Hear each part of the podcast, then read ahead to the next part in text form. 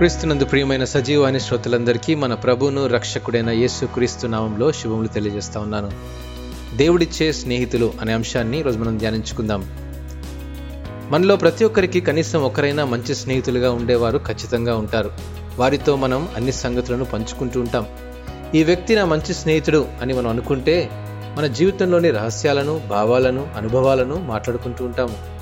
ఏ సందర్భంలోనైనా తప్పును తప్పుగా చెప్పేవాడే నిజమైన స్నేహితుడు.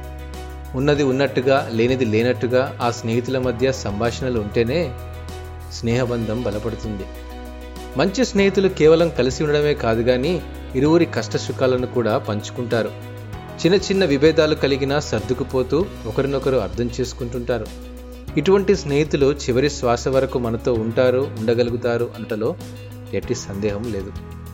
పరిశుద్ధ గ్రంథంలోని మంచి స్నేహితుల గురించి ప్రస్తావిస్తే దావీదు యోనాతాను వీరిద్దరి మధ్య ఉన్న స్నేహబంధం పటిష్టమైందని చెప్పవచ్చు.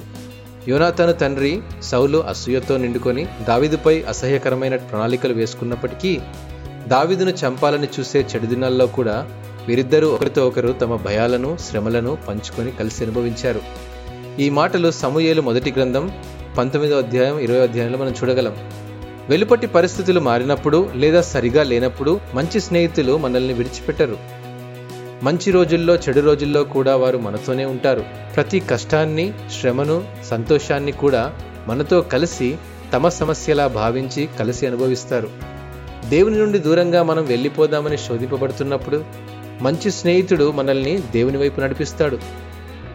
మంచి స్నేహితుడు దొరకడం అరుదు. అయితే ఈ లోకంలో జీవించినంత కాలం మన జీవితంలో ఎటువంటి పరిస్థితుల్లో కూడా నమ్మకంగా ఉండే స్నేహితులు నిజమైన స్నేహబంధాలు ఖచ్చితంగా ఉంటాయి అనుటకు దావీదు యోనాథాను నిదర్శనం. ఇటువంటి స్నేహబంధాలు దేవుని నుండి మనం పొందే బహుమానాలు.